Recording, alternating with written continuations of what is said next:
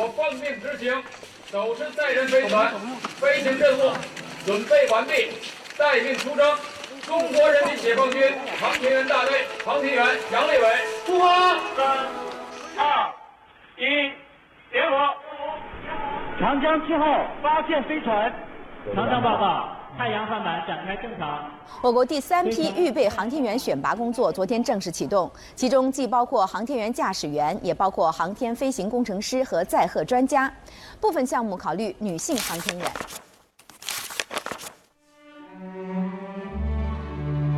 杨利伟，一九六五年出生于辽宁省葫芦岛市绥中县，少将军衔，特级航天员。现任中国载人航天工程办公室主任，他是我国培养的第一代航天员。二零零三年十月十五日，杨利伟驾乘神舟五号飞船进入太空，成为中国首位太空使者，实现了中华民族的飞天梦想。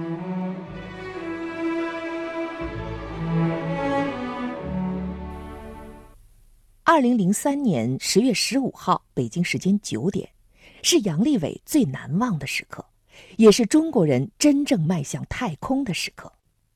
杨利伟说：“那个时刻以及之后的二十一小时二十三分钟，每一分每一秒都是全新的。我个人来讲，可能没有什么东西还能再超越这个了。首次飞行就势必带来很多的这个未知的东西。”嗯，确实是，呃，有很多惊心动魄的地方。没有人跟我去说说啊，你飞行在什么地方可能会怎样的。地面训练成千上万次，太空中很多的场景仍无法模拟。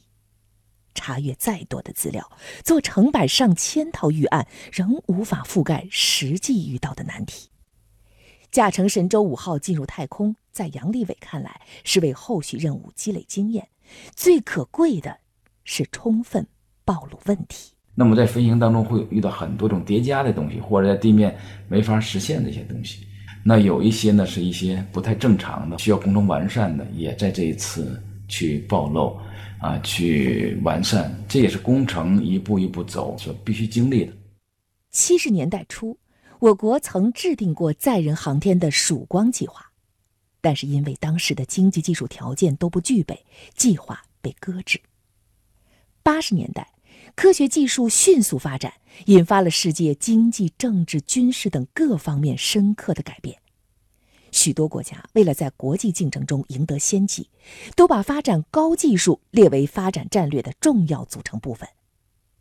一九八六年，我国经国务院批准，通过了高技术研究发展计划纲要，航天技术被列入其中。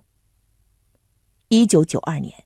载人航天工程立项，二零零三年神舟五号飞天，我国成为世界上第三个独立自主、完整掌握载人航天技术的国家。随着神舟五号、神舟六号的这种飞行，我们掌握了天地往返的技术。那么这神舟七号的时候，掌握了这个出舱、太空行走。再有呢，就是我们的交会对接技术。神舟八号的无人的，到神舟九号的。啊，有人的这种验证。那我们从神舟十号的时候，我们就要开始了应用性的飞行，它也算是成熟产品了。从神舟五号到神舟十一号飞船，十几年的时间，我国已有十一名航天员感受过太空的浩瀚。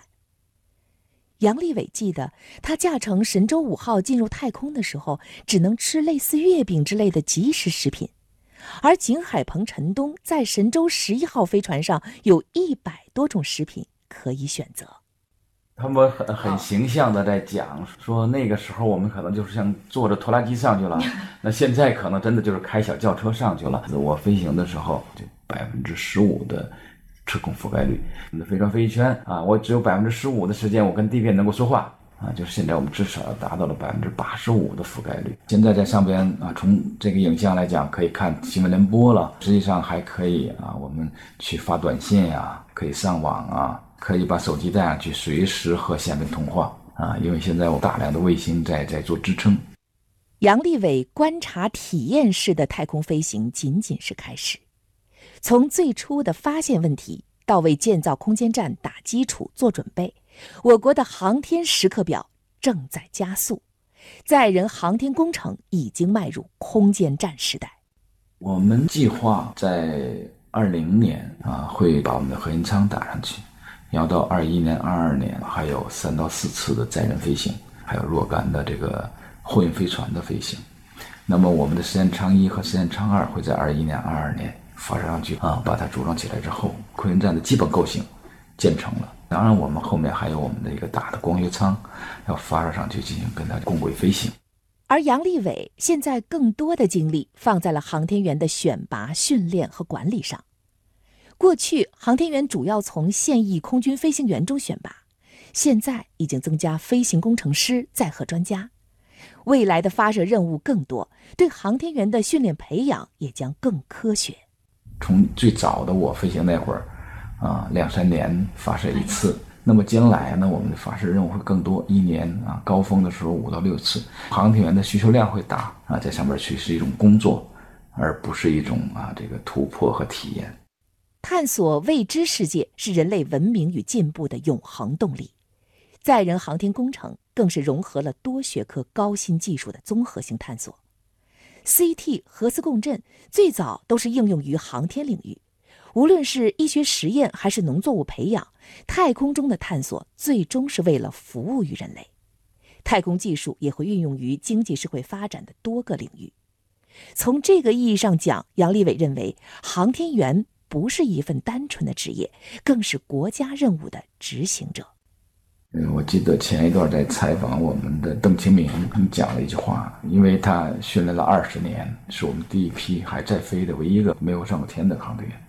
他讲不是我不努力，是我们这个群体太优秀了。实际上，他从一个层面也反映了大家这种训练的这种压力很残酷。你要从一个细节一个细节的去扣，什么叫成功？成功就是差一点点失败，是他很多东西都是在这个边缘上来去做的。十九大报告中将建设航天强国作为新时代建设现代化强国的重要目标之一。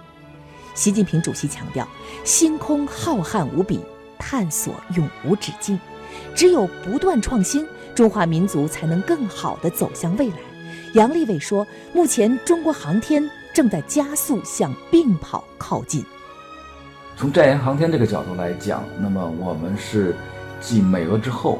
啊，第三个独立掌握了，啊，载人航天的基本技术的国家，我们叫航天大国啊，和呃这些世界上的一些航天强国有差距。航天强国实际上讲的是一个航天能力，我们无论是这个你北斗也好，还是这个呃嫦娥也好，实际上解决的是一个国家的一个航天能力的问题。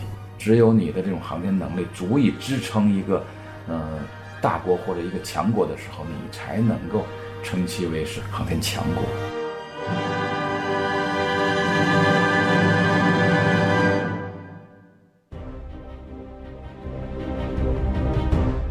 开放它更多的是一个对人的理念或思想的更新，它带来了这种啊经济的发展，带来了这种综合国力的这种提升，那么才有了我们现在的这种成绩。那么这二十年实际上是恰恰是。啊，见证了整个航天的迅猛发展啊，那么这个爬坡阶段过去了，那么是非常去迫切去希望能够看到更多的啊这个资源能够去啊加入到这个事业当中来。不远的将来，空间站会建成，我们人肯定会在更大更好的空间里进行这个科学实验，会为呃我们的经济社会服务。